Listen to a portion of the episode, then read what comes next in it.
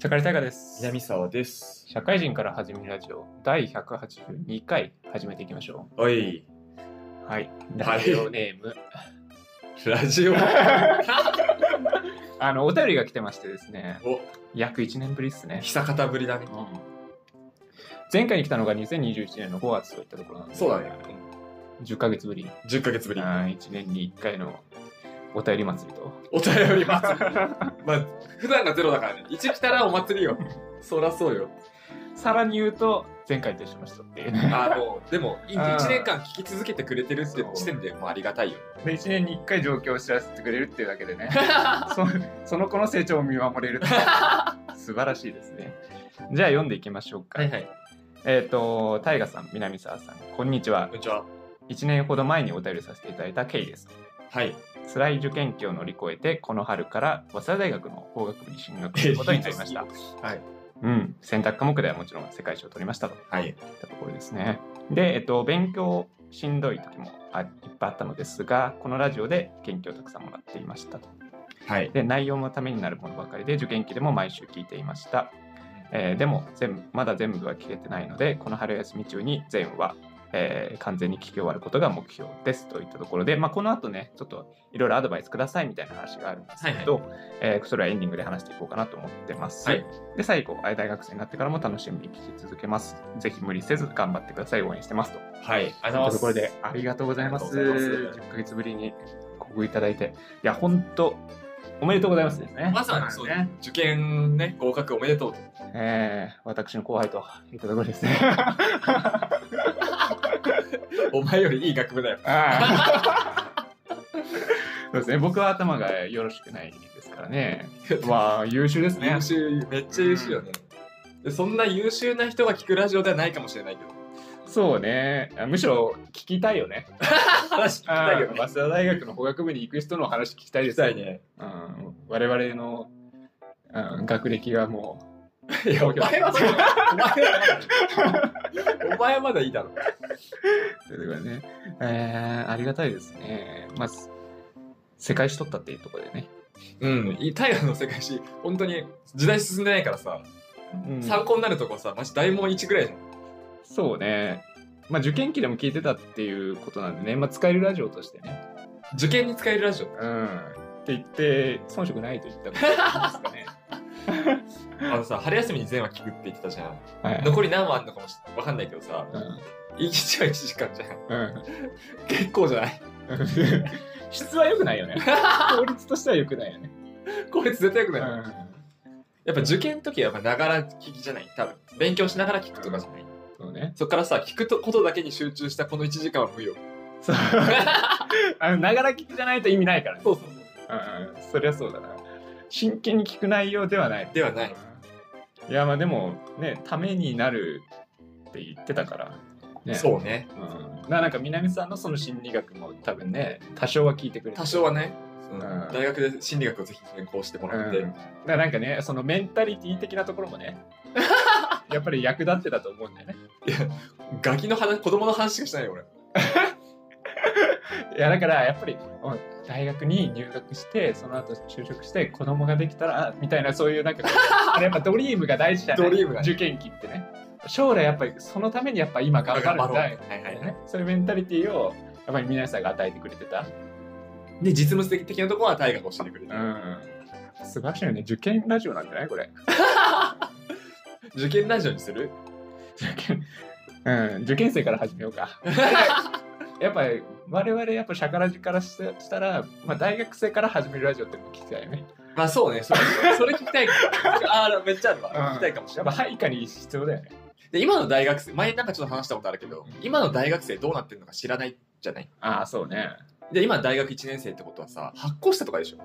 もっと下かあ10個したぐらいじゃ10ない個下ぐらいでしうょんいやその大学生が俺たちの大学生活とどう違うのかみたいなはいはい知りたくないちょっとそうねうんそう本当今はもう様変わりしてるよねうん絶対違うじゃないリモートとか入ってきてるし、あそうですそうですそうねううん大学生から始めるラジオは聞きたいそうね確かにまあその後はやっぱ高校生から始めるラジオもねと かまあ大学生から始めるラジオを聞いた上でやっぱ高校生から高校生からうんでも最後もやっぱ赤ちゃんまで行ってみたい バブーって最後聞いて絶対聞かない俺30秒で飽きるわそれ 僕らもうもうちょいしたら社会人からじゃなくてやっぱもう何に昇格するんですかね課長から始めるお前ちょっと価値はあるのかあるあるある価値はあるんだいいね価値って課長というか対外的には課長内外的にはチームリーダーみたいな、はい内部的にはいいねなんかそういうレイヤーになったら部長から始めるラジオとか2話ぐらい言われるね部長あるあるみたいな 部長あるあるある今ちょっと社会人からっていうので言うと枠広いけどそうねそうね、うん全全部だから島工作みたいなことになってくるから もう最後社長からね最後会長になるんであそうなんだそううん島耕作で今もうそれも辞退してるんであそうなんだじわかんないけど辞退というか退陣して、はいこれからどうなんだってフリーランス島耕そう作還暦島工作みたいなあ豊島ちゃん撮ってんだ取ってんじゃないそうそうそう、はいはいはいうーんでもいいっすねいや受験まずね本当おめでとうっすねねえ大変だっただろうねだって早稲田方だなんていやわかんないけど早稲田方を余裕で受かるレベルでうん滑り止めななのか、早稲田方を目指したのかわかんないけど、はい早稲田方ってそもそもむずいじゃんむずいねそもそもがなんかがん頑張ってもうむずいよね頑張っても無理じゃん無理無理無理無理無理無理やっても僕すごい努力したとしても多分無理だったと思うんだあよれタイはけ早稲田じうゃんん法は受けたわけじゃない受けてないあ早稲田は僕記念受験だからあれ平だっけあの早稲田以外全落ちして早稲田だけ受かったのあ僕だけだあ僕だね平だよねそうそうそう、まあ、全員落ちではないけどぜああそう あの間ごっそり ない滑り止めが受かってそうそうそう打倒校みたいなとこ全部落ちうてん超超滑り止めというかえうんみたいなところは受かってたけどほんとねそのマーチとかさ、うんそこに全員落ちして記念受験したやつだけ受かったなって どないやねんって思ったけどねあの時自分は運ねもあるからねそういうのあれば体調とかもね体事だしねうん当日のでも正直多分早稲田方努力してすごい入ったと思うからこれ以上努力することってこんこれ以外ないんだよね多分うんまあわかんない、あのね、司法試験とかあったらあれだけど。まあまあそうね就活とかもちょっとこれ以上ないってこと考えたら、ゆなんかもういいよね。もう一番人生で一番面倒くせえものは乗り越えたから、そうあ。なんかもう、俺この、この子になりたいもん、今。いや今はねうんなんか夢、夢しかない。 2年前にはなりたくないっしょあなりたくない。 なりたくないけど、なんかいいな。 2年前からタイガーになったら早稲田方受かってないもんね うんうん、本当に。あの、名前書いて受かるみたいなとこじゃないです。ちょっと俺んとこやんけ。バカにすんなよ。俺の俺の大学やんけ。いいやいんだよ、出身校だから。すごいなぁだからね、本当におめでとうございます。おめでとうございます。ぜひね、まあ、3ヶ月に1回ぐらいですかね。本当に短い分でもいいからいただけると助かりますね。ちょうど多分2ヶ月後とかさ、その本当に1年前くれた時と同じぐらいの周期で、周年があるんだよね、我々。そうね。周年イベントがある。 そう。その時にね、ぜひもそうの一時回とかね、くれいただけたら嬉しい。嬉しいです。じゃあ、本編やっていきましょう。えっ、と、アドバイスとかは、あの、エンディングでまた話すので、ぜひ聞いてください。はい。じゃあ、本編です。はい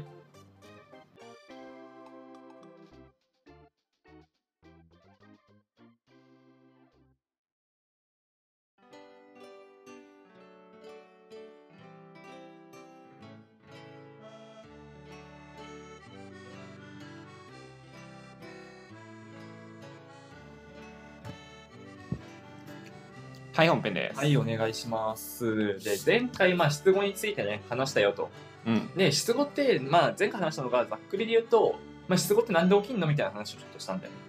ね。はい。で、なんか聞く能力っていうのも落ちてるから、失語って起きんだよ。発する能力だけじゃなくてね。うん。みたいな話をしたんですけども、まあ、今回のその、えー失語について話していきますと、はいはい。まあつままあ、つまり失語って、まあ、失語症っていうとまあいろんな種類あったりするんだけど、うん。まあ、そこら辺の、えー違いとかいろんな種類あるからその種類種類のうちの、まあ、2つをね代表的なものを紹介していこうかなとはいはい。思ってますとでまず、えー失語ってのもさまざま種類ありますよって言ってたんだけどうん。その種類が、えーどう分類分けされるかっていうと要素のね失語の、えー持つ要素うん。のうちどれがどこに障害があってどこに障害がないかみたいなえので、まあ、パターン分けされていきますとえうんでその要素のうちの一つが流暢性、まあ、流暢に喋れるか喋れないかみたいなはい。まあ我々今流暢に喋ってますようん。これがまあつまりつまりになっちゃうとか、うん。まあ、喫音症とかもねよく言ったりするけどはいはい。あのそういうのが、まあ、流暢性でもう一つが口頭言語表出って言って、まあ、言葉が出せるか出せないか口頭言語表出。出ああ、なるほどね。そうそう、はい自分が思った単語っていうのを、まあ、口に出せてるかどうか、はいはい。まあ、俺が今「俺」っていうワードを出そうと思って出せてるかどうかうん。俺って言おうと思ってるのに「オラ」になっちゃうとかはいはい。そういうことがないかどうかってこはいとで口頭言語認識これ逆に聞く側だねはいはい。大我が、まあ、ペンって言ったのに対してちゃんと俺ペンって聞き取れてるうん。弁に聞こえてないとかねはい。そういうのがまあ認識の口頭言語認識ですねうん。で続いて復唱復唱ってもうあれだね繰り返す繰り返し唱えるって感じはいはい。の感じなんだけどまあ日本語にはね日本語っていうかもう海外の言葉も全部そうだけどまあひらがな表記できない表現とかもまああるじゃない、うんウェアみたいなはでい。タイガがウェアっつった時に俺が真似して言えることできるんだよね俺今うん。タイガがウェアっつったとしてうん。真似してウェアって言えるよってはいはい。それがまあできるかできないかって言われましたねはいはタイガが言った言葉をそのまんま俺が、えー同じ言葉同じように発音できるかできないかってい。うん。いうのが副賞ですねで次が故障、まあ、故障について故障はもう余分にうん。叩いるで故障なんだけどあの相手を呼びかけるっていう意味なんだけどこれもそのまんまっすねうん。相手に対して呼びかけられるかとか、まあ、コミュニケーション取れるかみたいなはいはい。あの、まあ、ちゃんと相手の言葉に対して言葉で返せるかみたいなうん。おはようっつってんのにあのまあじゃあねって言ったりしすることないかみたいなはいはいはいはい。ビートルズのハローグッバイみたいなはいはい。ことが起きるか起きないか。こいつはやばい な。ビートルズやばいで、あと、所持。書くに文字だね。はい簡単よ。文字が書けるかどうかよ。な。はいはい。ひらがなのあって書こうと思って、あが書けますかと。うん。で、もう一つが独自。字があって書いてある文字をあと読めますかと。はいはい。で、これらの7個のうちの、まあ、どこに問題あるかで、まあ、いろんなパターンで、まあ、10個、20個くらいの失語症の中にも。うん。それ全部紹介していったら、まあ、きりないんで、うん。な代表的なものをね、2つ、3つから3つ話していこうかなと思います。はい。で、まあ、一個代表的なのが、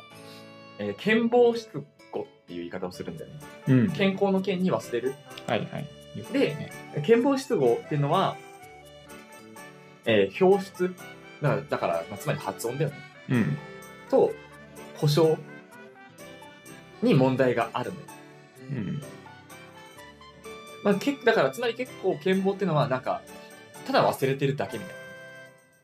そうね。そうそう、そういうのが健忘失語になってますと。これがまあ代表的なね、1個なんだけど、もう2つ、これがね、結構マイナーだったと思うんだけど、代表的なものとしてご紹介していきますと。一つがブローカー失語。ブローカー。はい。で、一つがウォルニック失語って言ってね。ホルニック。はい。で、この2つは、えーブローカー、ウォルニックは、それぞれ発見した学者の名前です。うん。ブローカーさんが発見したブローカー失語と、ウォルニックさんがは、えーは発明したウォルニック失語と。うんじゃあ、一個ずつね、説明していきますと。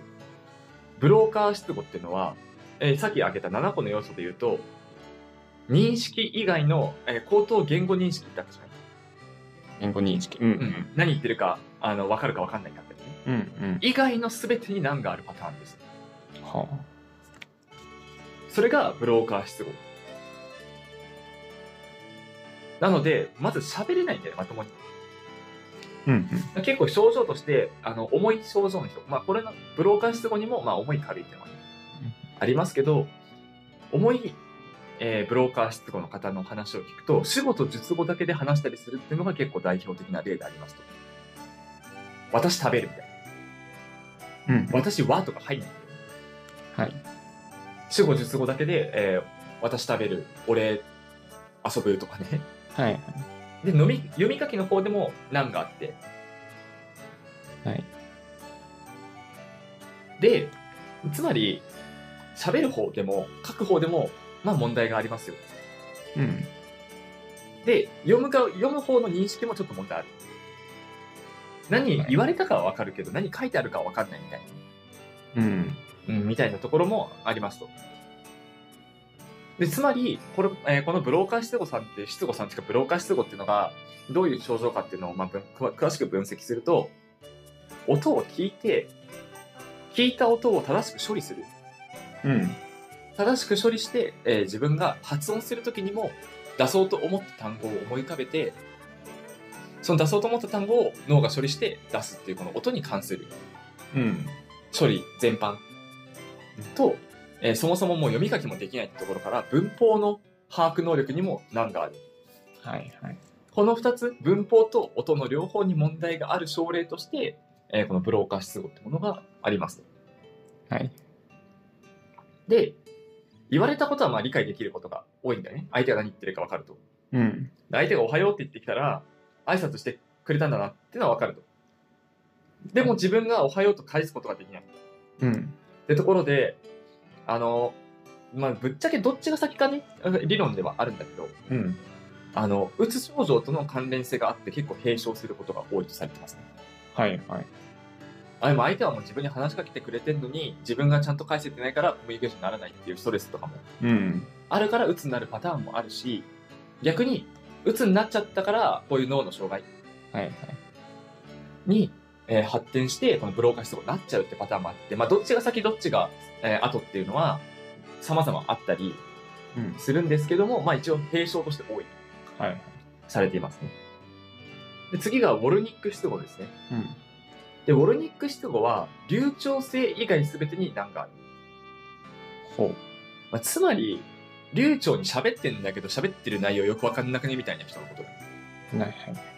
あ、よくわかんないっていうのがあの話が長すぎてわかんないとかじゃなくてそもそも音が置き換わっちゃってたりするパターンもあるってあの前々回ぐらいで話したんだけどうんうん時計って言おうと思ってるのに都会になっちゃうとかうんうん。うん。っていう文字の置き換わりがあったりとかえさっきのね文法能力の話でもあったけどあのまだね、えーブローカーの方は主語述語で喋ってたけど、まあ、そこもねぐっちゃになっちゃう述語先来ちゃうとかはい。で文法能力に難があったりとかしてもうめちゃくちゃ喋ってるけど本当に何言ってるか分かんないみたいなはいはい。音かかったんだよなみたいなで今俺はあの俺時計買ったんだよねって言ったつもりですよみたいなうんででも今何言ってるか全然分かんないじゃんみたいなはいはい。これが、えーウォルニック失語ですうんで、あー症状の例としては、まあ、さっき言った通り発音の置き換わりうんうん。と、あとまあアクセントの違いだったり、うんこれもね、音に関する全般はまず障害がありますはいはい。と。と、あと意味認識に関する障害があるよねっていうところだね。はい。相手が何言ってるか分かんないんだよね、結局こ、こっちはさっきのブローカーさんと違って。うん。なるほどね。相手が言ってる言葉も理解できないってところで、その言葉が持つ意味、まあ、ペンってあったらこのペンを思い浮かべることすら、まずそこの認識すら、えー障害がある。はい。で、まあ、音のね、認識についてもさっきのブローカーさんと一緒で、全般に問題がある。うん。聞けない、喋れない。っうん。ていう状態です。で、この2つを取り上げた、えー理由としては、片方は相手の言うことは理解できてるけど、自分は表現できない。うんうん。っていうところで、あの、運動性質語っていう言い方をするのね。これブローカーさんの方うんうんで、運動性質語の代表例がこのブローカーさん。えブローカー質語というものでし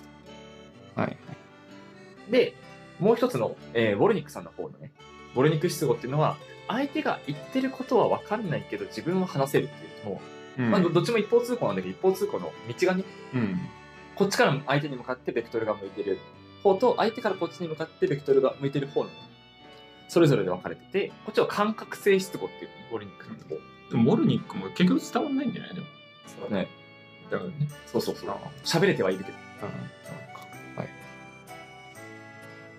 っていうところで、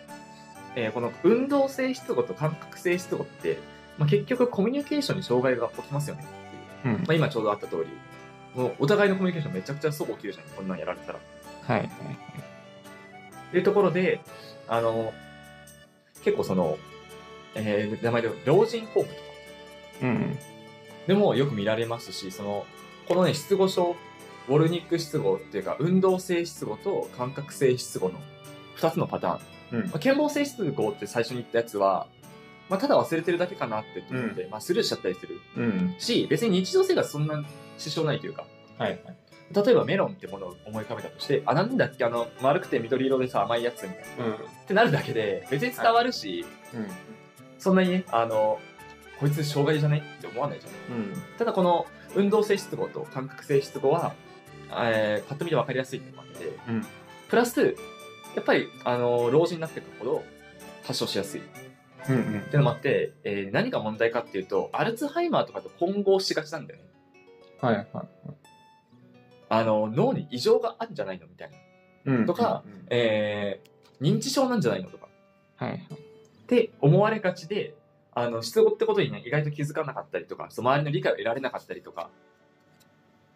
で、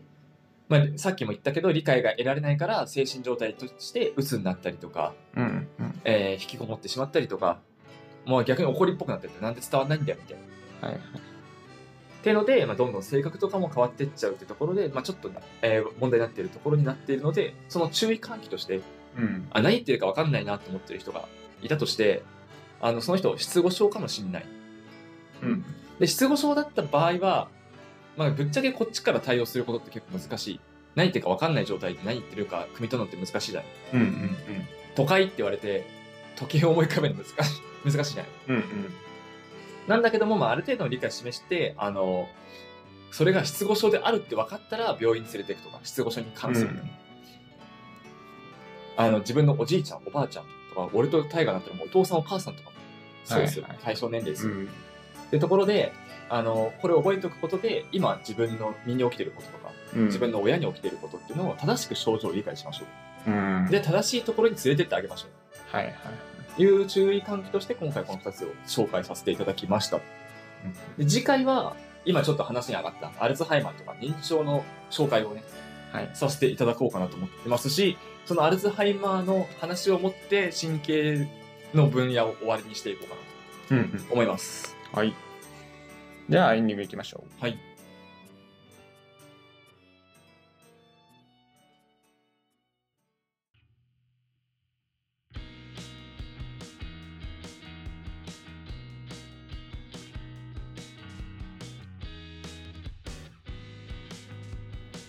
はいエンディングでおす疲れ様です。いやー怖いねこれ怖いよね、純粋に。うん調べててその自分がなったらどうしようとか以前になんかそういう人がいたらその人の人生めっちゃ辛そうって思っちゃった、うん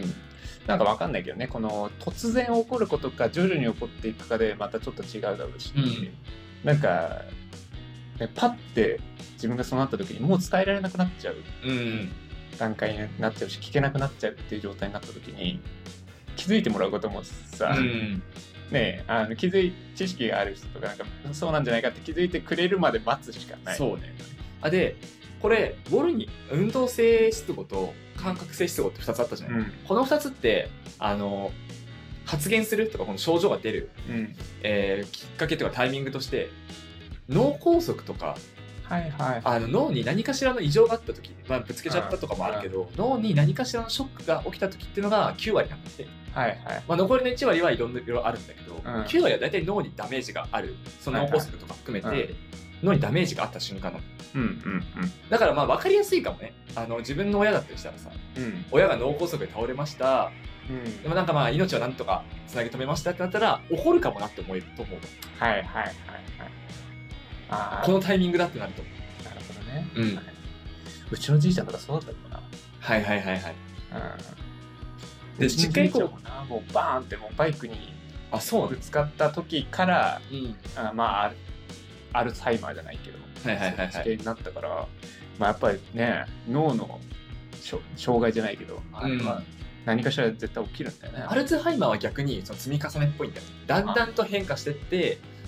そのだんだんと変化してったのがまあどっかではい症状起きちゃう、うん。なるほど。花粉症的なねはい。花粉がだんだん溜まってってあバケツが溢れちゃったはいはいはい。パターンなんだけどこれは結構一発一発ドーンうん。脳にダメージドーンできちゃうなんかそこのなんか神経系のとこがもう、そうそうそうそう今一本外れちゃったみたいなはいはい。ので起きるから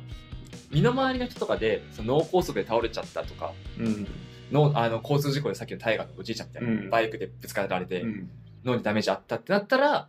起こる可能性があると思っておいた方がいいよはいはいなるほどねだし逆に言うとそれがないならほぼ起きないよねうんまあまあ9割そうそうそうそう1割にならない限 りははいはいはいはいもうずっとヘルメットして歩くしかないねいや脳梗塞は防げないでし ょ そっちは防げないなそっちは防げないか健康に生きるしかないね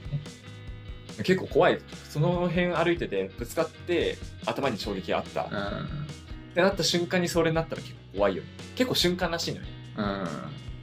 その脳にダメージあったのがどんどんどんどんじゃなくてそうねなんかもうそうなってくると、ね、認識もできないしとかになってくるともう自分がなくなるよねうん何も主張できないし話せないしそうね相手が何言ってるか分かんないしなってきたらどう生きるべきかって考えるすごい考えるようだからこれになっちゃったらなんか自殺もやむなやむなしとは言わないけど自殺する気持ちは分かるわ、ん、うん、なっちゃった場合、そうだねまあ治る治んないが分かんないけどさうん、まあなんかまあ聞い聞いた感じっていうかあの寛解するイメージはないじゃん、治んないねうん、治んないでしょ、治んないね、うん、そうなんだよね多分うん、認識でき認識できないものを認識できるようになるってもうそれこそないよなっていでもう、なんか幼児期に戻るみたいな感じの幼児対抗的な脳が戻っちゃったからうん復元すればじゃなくていなんか脳の神経がいっちゃってるからうんそれ直すって今の医学が追いついてないうんまあね、なんか移植うんぬんじゃないもんねそうそうそうむずいなもうそうなったらね自分も耐えきれないよな耐えきれないだからこれね結構誤解してその失語症なのにうんアルツハイマーかなって誤解して接したりすると、うんまあ、なんか相手からしたら伝えたいことがあんに伝わってないとかさはいはい逆に相手が何言ってるか分かんないってなるとなんか怒りっぽくなってなんかおじいちゃん性格変わっちゃったみたいなさ、はいはいパターンがあったりとか逆に鬱になっておじいちゃん、まあ、それも性格変わっちゃったんだけどはいはいみたいなことも全然起こりうるうんなるほどね怖いっすよこれ単純に怖かったわうんなんか怖い話聞くより怖かっはいはいこれ若くてもなるとかねあまあまあたなるまあそう確率脳は梗塞とかあれば全然あるはいはいはいで健忘の方は、まあい、あんまないね年を追うごとにっていうはい健忘性質がまあ割とあれでしょまあ個人差あれど普通に起こりうるってことでしょそうそうそう健康はね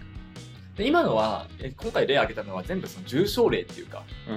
重症だから相手が言ってることは全く理解できないとかって話極論でねうん話してるけどまあ一部わかんないとかも当然あるのよさうんうん軽症の場合ねうんうん大体の人はそうなのよ軽症なのよはいはい相手が何言ってるかわかん全く分かんないじゃなくてなんとなく分かんない、はいはいなんとなくしか分かんない、わかりにくいそうそうそうそうそう、はいとか時計が都会になっちゃうとかもその時計だけなっちゃうとかはいはい他のものは大丈夫だようんタバコはタバコと発音できるようんってパターンが大半だから意外と気づきにくかったりはするかもしれないああなるほどねそれぐらいだったらまあまあそうそうはい、全くできませんじゃなければねそうね軽症でもやっぱストレスになるらしいけどねうんうんその実際なった人の話とかも聞い聞いたっていうかそのインタビューみたいなやつでちょっと見たけどやっぱきついらしいけどねうんなるほどねもうこっちはもうマックス100%で伝えてる気なの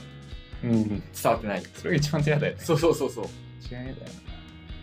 でけなんだろうこれはねあれによるのかもしれない本当に人によるのかもしれないし全部が全部そうじゃないかもしれないけど結構大事なところに限ってそうなるんだって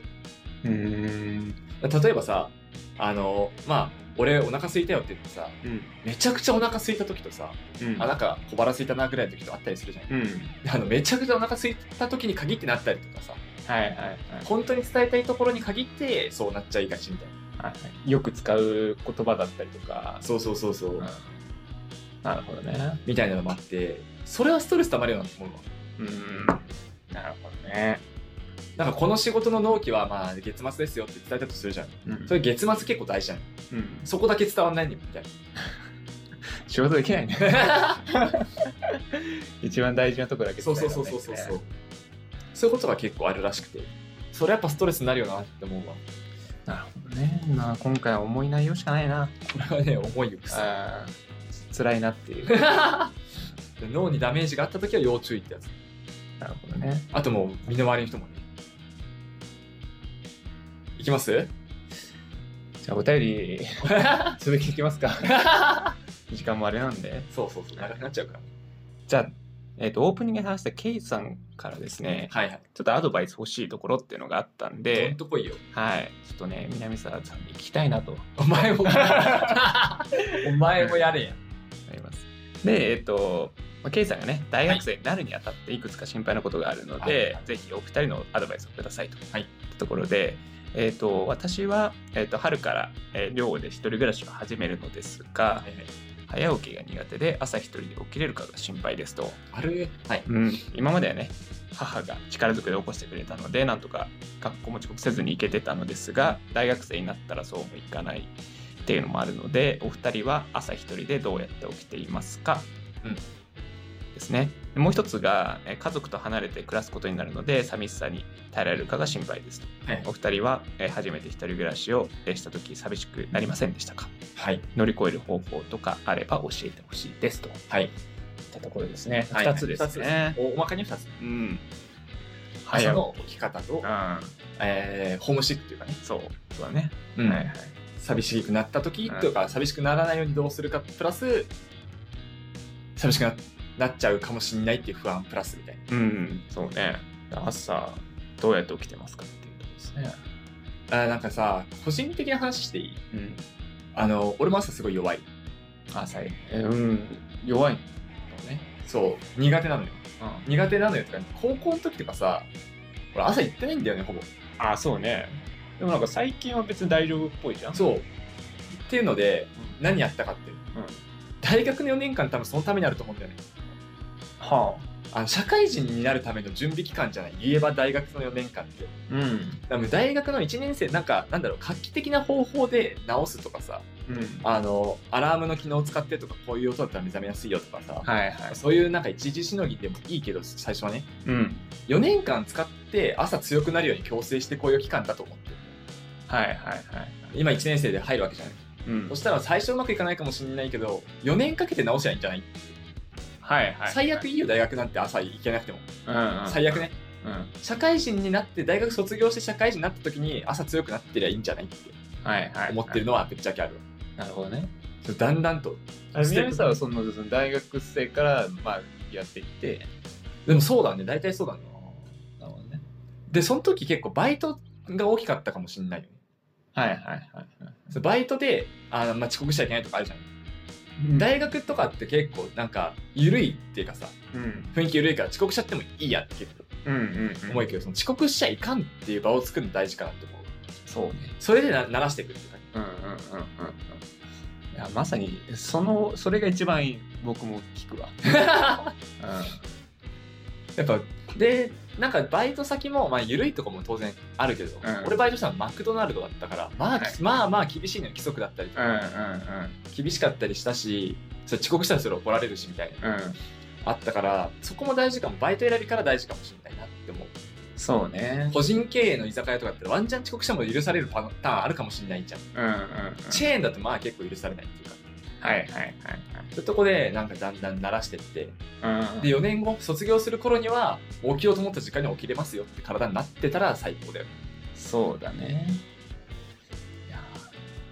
ーいや本当自堕落な生活しちゃダメですそうそう大学生ってそうしがちだけどうんやっぱしたら後々やっぱ降りかかってくるうんかなって思う、いやーだから南さんのそのいや僕は結構参考にならないわけじゃない今ね今でも朝起きれないしう平気で遅刻しちゃったりとかするしん、俺も今友達との約束とか全然遅れちゃうわ逆なんだよね俺仕事の時遅れるうんででもやっぱりねあの重要なのはちゃんとい行かなきゃいけない時うん起きれるんだよねはいはいはいはいそう打ち合わせがなんか打ち合わせというかさなんか10人ぐらいいて僕がいなくてもなんとかなりそうだなっていう時は15分ぐらい遅刻するんだよ、んでひっそり入って「電話してました」みたいな感じでこう入るんだけどあの本当に自分がもうずっと喋んなきゃいけないみたいな、の時は起きれんだよね、まあ、身一つで応報するとかねそうそうそうそうそういう時はなんだろうね起きれちゃうんですよそういうのをね、だ多分大学の時に身につけるべきだ。そのまあ、 うん。切り替えは切り替え方法バグってるけど、あんまりできるわけじゃない。うん切り替え自体は。そうね。だからまあやっぱり大学のえっ、と朝に重要な授業を入れるとかも一つあるだろうし、あのきついやつね。うん。あの行かなくていいやつじゃなくてさ、ちゃん必修とかあるじゃん。ちゃんと行かなきゃいけないですね。そうそうそう。それを入れるとか、まあバイト朝入れるとかもすごいいいなってう思うし。ん。あとなんかその絶対バイトすると思うけど、うんその夜系のバイトしない方がいいねだからね。うん。あのまあ僕がっつり居酒屋とか行っちゃってたから。俺も悪夜勤だうんだかから結局さその大学生、えー、と高校生とかまでの時ってあの強制的にあんま生活リズムが狂わないじゃんそうだね。ヤンキーとかになってる以外はだからさあのちゃんと親が起こしてくれるし寝るのもちゃんと寝たりとかうんするわけだけど、大学生の時はそういうバイトの選び方とかによってもう強制的に僕とかだったら1時とかうん。深夜の1時とかまでやって、ってなってくると寝るのがまあまあ3時になるわけじゃんなってくると起きれませんみたいになってくるわけだから強制的にそういうなんかバイトとかを入れちゃうのは良くないうん。できるだけなんか朝帯に入れるとそうかね。あのまあ遅くならないようなやつ、まあ、9時に終わるようなバイトとかにした方がいいだろうなって思う、でそこから飲んだとしても12時じゃん、そうね。 うん、でまあオールで飲むとかやめましょうみたいなね1時に寝れれば7時7時間半寝ても8時半に起きれるわけだしそうそうそうそう。なんかね、そういうなんかね、義務感で遅く起き、なんか、えっ、と、起きるのが、えーずっと3時まで起きちゃうとか、そういうのはね、やめた方がいい。そうねで一番手っ取り手っ取り早いっていうか一番本当にベストなのはその生活リズムを普通に。 4年間で普通に4年間狂わずに朝に持ってくっていうかうん。だから普通に起きるのが一番いいんだよね。そうそうそう普通に寝て、普通に起きるみたいなね、そうそれがね、まあまあ、絶対崩れるから、ベストでですごい何ショック療法じゃないけど、もうう今からでもできるん。うん。一番のやつは俺あら大概前言ったことあるかなと思うんだけどラジオ会でねうん。アラームの音を俺人の声にしたんだよああ、なるほど。でそれそれなんかあのお母さんに強制的に起こしてもらったってのもあるけど、うん。でメールに書いてあったのもあるけどさ、なんか人の声って起きるくない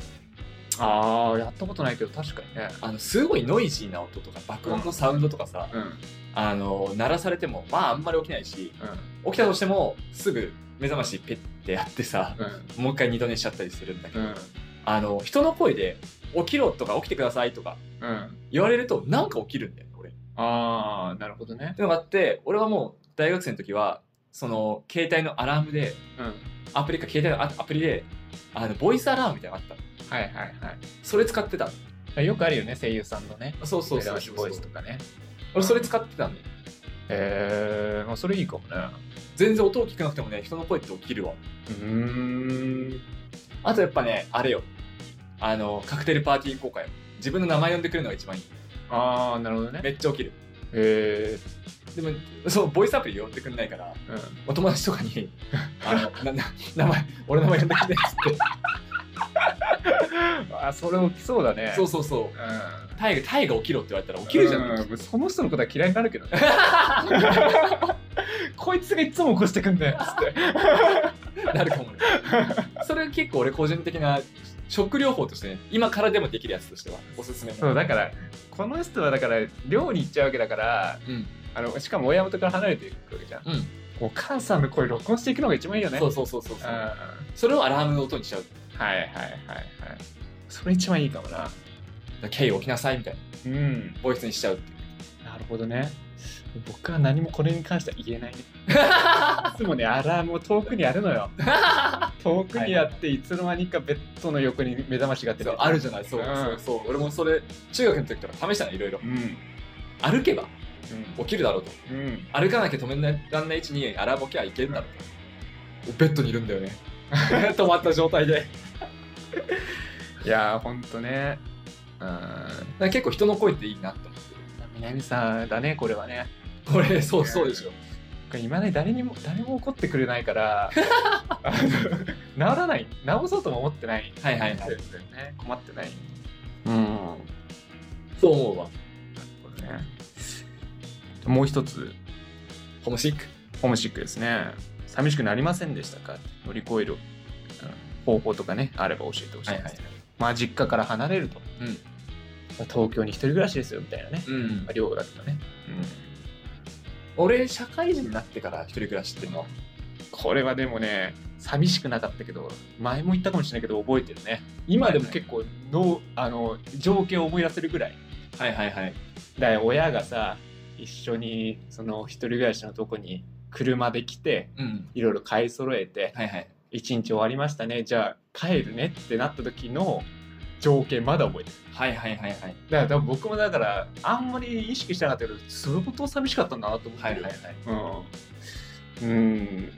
すぐ忘れたけどねはいそれはそれはすぐ楽しいなって思ったけど、 まあそれで言うとタイガはその、まあ、引っ越し手伝ってくれてるわけじゃん、うん親がんだからその最後に見送りじゃないけどさタイガの家でタイガだけ残ってそうそうそう家族はみんな帰っちゃうみたいなのあったけど、この人の場合は多分新潟から東京に多分東京だよねバスが、うん東京に来るわけじゃんうんうんそしたら多分親の見送りって新幹線とかだと思ううんうんそうね新幹線とかその家の前にね、そうそうそう、あなるから若干大河とその情景が違うっていうあうんベクトル違うかもしれないけどうん俺なんか一人俺の一人暮らしは最初社会人だったけど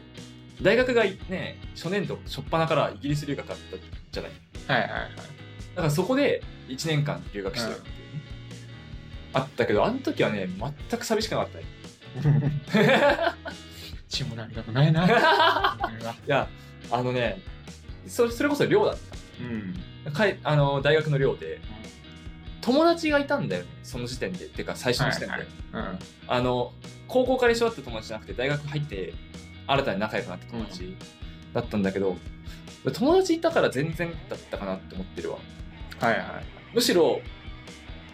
あの高校の時とか地元の人と会う時ってさうんやっぱアポ取ってというかさ、うんうん連絡取って丸に丸日のまあ何時から遊ばないとかさ、うんまあ急遽であっても今から遊ばないって連絡取ったりするじゃん、はいはいなくさ寮にどうせ暇なんで寮にいるからさ、うん分かるの暇な時間ピンポンっつってさ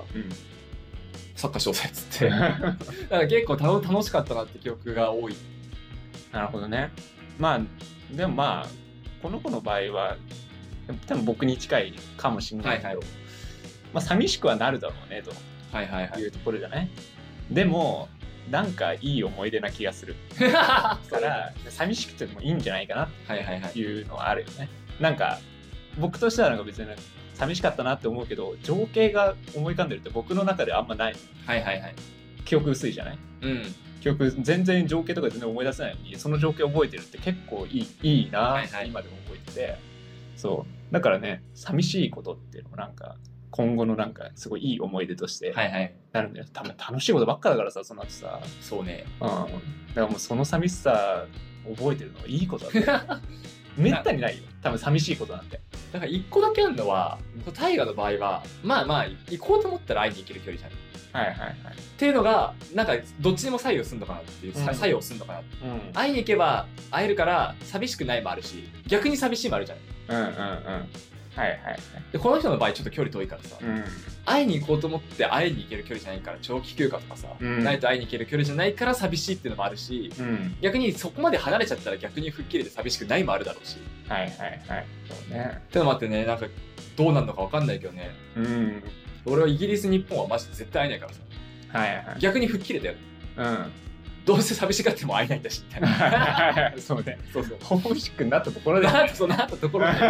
どうせ会えないんだよなみたいなうん。いや、でもね、いい、いいと思う。あの、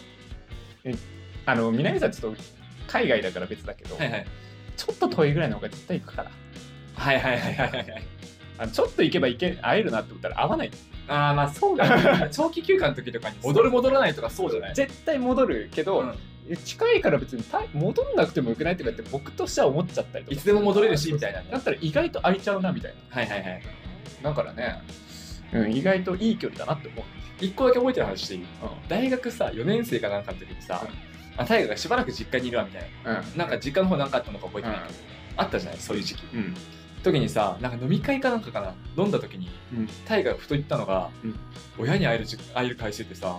もう20回くらいしかないん だぜって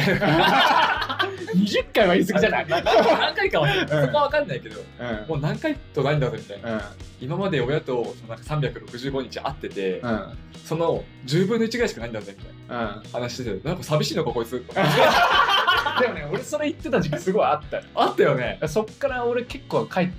そうだよね、うん1ヶ月に1回じゃないけど、まあ、2ヶ月に1回ぐらいは実家に帰るよあ大学4年生とか3年生とかそうそうふと思ったらあの4年間一番帰んなかったと思うはいはいはいはい半年に1回とかそうだったよねほんとそんなもんでしか帰ってなくて、うんでだから365日やって、うんあれ1年に3回ぐらいしか会ってないのそうそうそうそうえやばくないみたいなでも死んあの死んじゃうわけだからうん親もねもっともっとねうん回数減るよねみたいなそうあだからやばいなってあの時一番危機感を 持った僕がだから気づくのに4年間ぐらいかか ったそうだから今からだからもう会える回数ってマジで短いから、うん本当帰れる時にがっつり帰ったりだとかなんかうざいと思っても帰った方がいいんだよねうん寂しく思わなかったとしても帰った方がいいっていう僕は今でも帰ってて思う帰りてえな家家にというか東京の方にうん い一泊か一泊で思っちゃ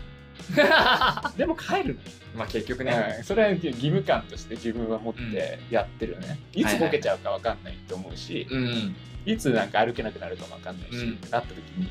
後悔するの絶対自分だから、うんうんなんかそれ思ったのはあれだね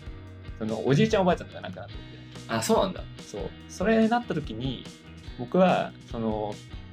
いやもうちょっと会え会った方が良かったなって思ったはいはいおじいちゃんおばあちゃん人もいるしそううって思ったしあのおじいちゃんおばあちゃんがもう全員亡くなったけど、ん納得した人もいるよはいはいはいはい帰れる時に俺は絶対帰ってたうんとか、会ってたって思った人はあ僕はなんかすごい納得したの、はいはいはいはあいまあまあまあ悲しく悲しくないんだよねあんまり自分の中で、だわかるわかからそれが親で起きちゃいけないっるうんてそれは思う思ってるねはいはいそう。全然メールの内容と 違う。寂しさを乗り越える方がね。今、今のこの子の状況は、寂しさをまずどう乗り越えるかだよね。はいはいまあそうねああ、乗り越え。いやねえ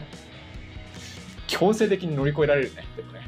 友達ができたらね。うんあ俺それ思ってるわ自然とかなってーうん。もうね、大学生の時、その寂しさを乗り越える乗り越えないの、記憶がないの。そうそうそうそう自然とスッうんとスッと切り替わ ってるそうだねあの若いってすごいねみたいなね切り替えすごいねみたいな男女差あるとは思ってる わ それ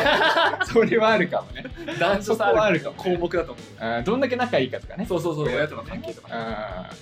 ーそうかもな、まあ、あとは頻繁に連絡取るとかね、電話とかメールなり、あー LINE なり。そうねまあ電話とかかなそうね乗り越えるいやもう電話もうざくなっちゃうよどう せどうせうざくなった時はさ寂しさを克服してるから。そうあー絶対なっちゃうんだよね寂しい時は電話して、うん電話うぜうざってえなと思った時はもう克服してるってことだから、いいんじゃない、うんあいいね乗り越えと しては。うんそうだよね。うん。寂しさは乗り越えられ ます。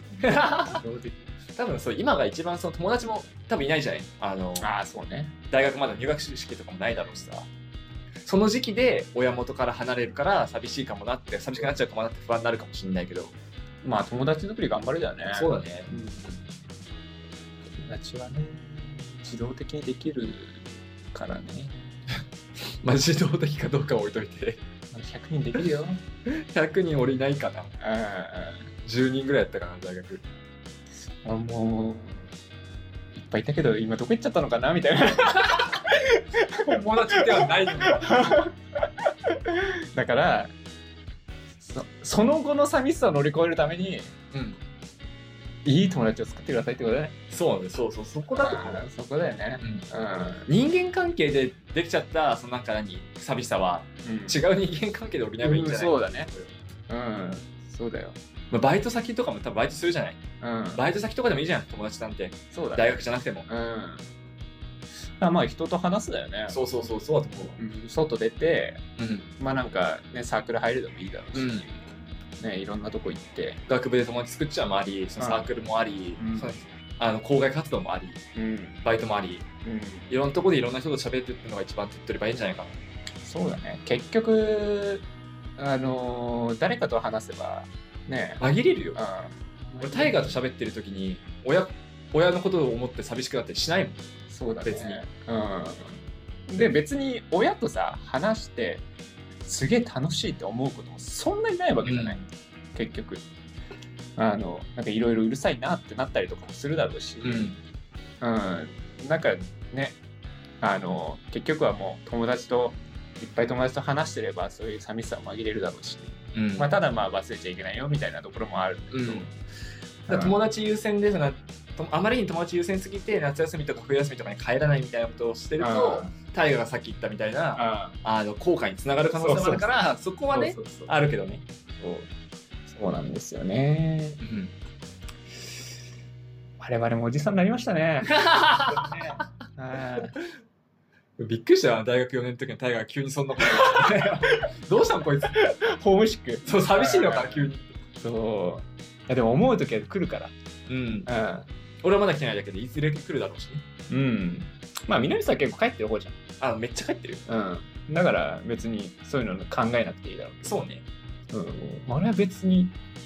本当に帰る気がないからさ、はいはいちょ自ら帰んないっと遠いもんねそうちよりいいからそうそういやそうなんです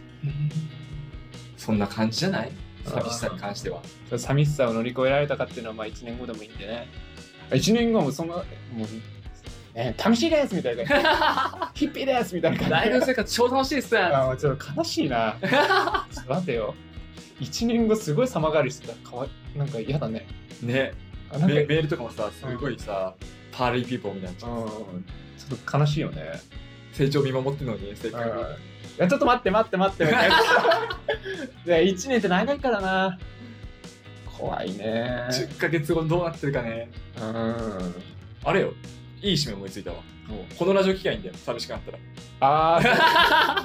あうん話してくれて構わないからねそうそうそうそうそう寂しくなったらメール送ってくればいいんじゃないあそうだねうん俺らとメール返答率100%だから一番返してくれるよねそうどのラジオよりもメールへの返答はしてるからタイミングによっては LINE の編集より早 い、うん収録のタイミングによってはね、タイミングやってたのうんすぐ読む からうんすぐよ来たの確認した瞬次の収録でよだからねぜひ頻繁に連絡いただければちょっとねあのパーティーピーポーみたいになりそうな時はちょっと軌道修正かけるんでこっちから一旦修正かけるからね正しい紳士としてねお話しさせていただきたい紳士祝辞 お互いにねいきましょうえっ、とじゃあ締めていきましょうかじゃあまたおお便り募集しておりますはいえーはいえー、と社会人から始めるラジオはお便り募集しております。番組の感想や相談などなども募集しております。メールアドレスはシャカラジ199にあったマーク Gmail.com で、シャカラジは英語199に数字です。Twitter の DM でもお待ちしております。はいそれではまた来週お会いいたいタイガと。宮美さんでした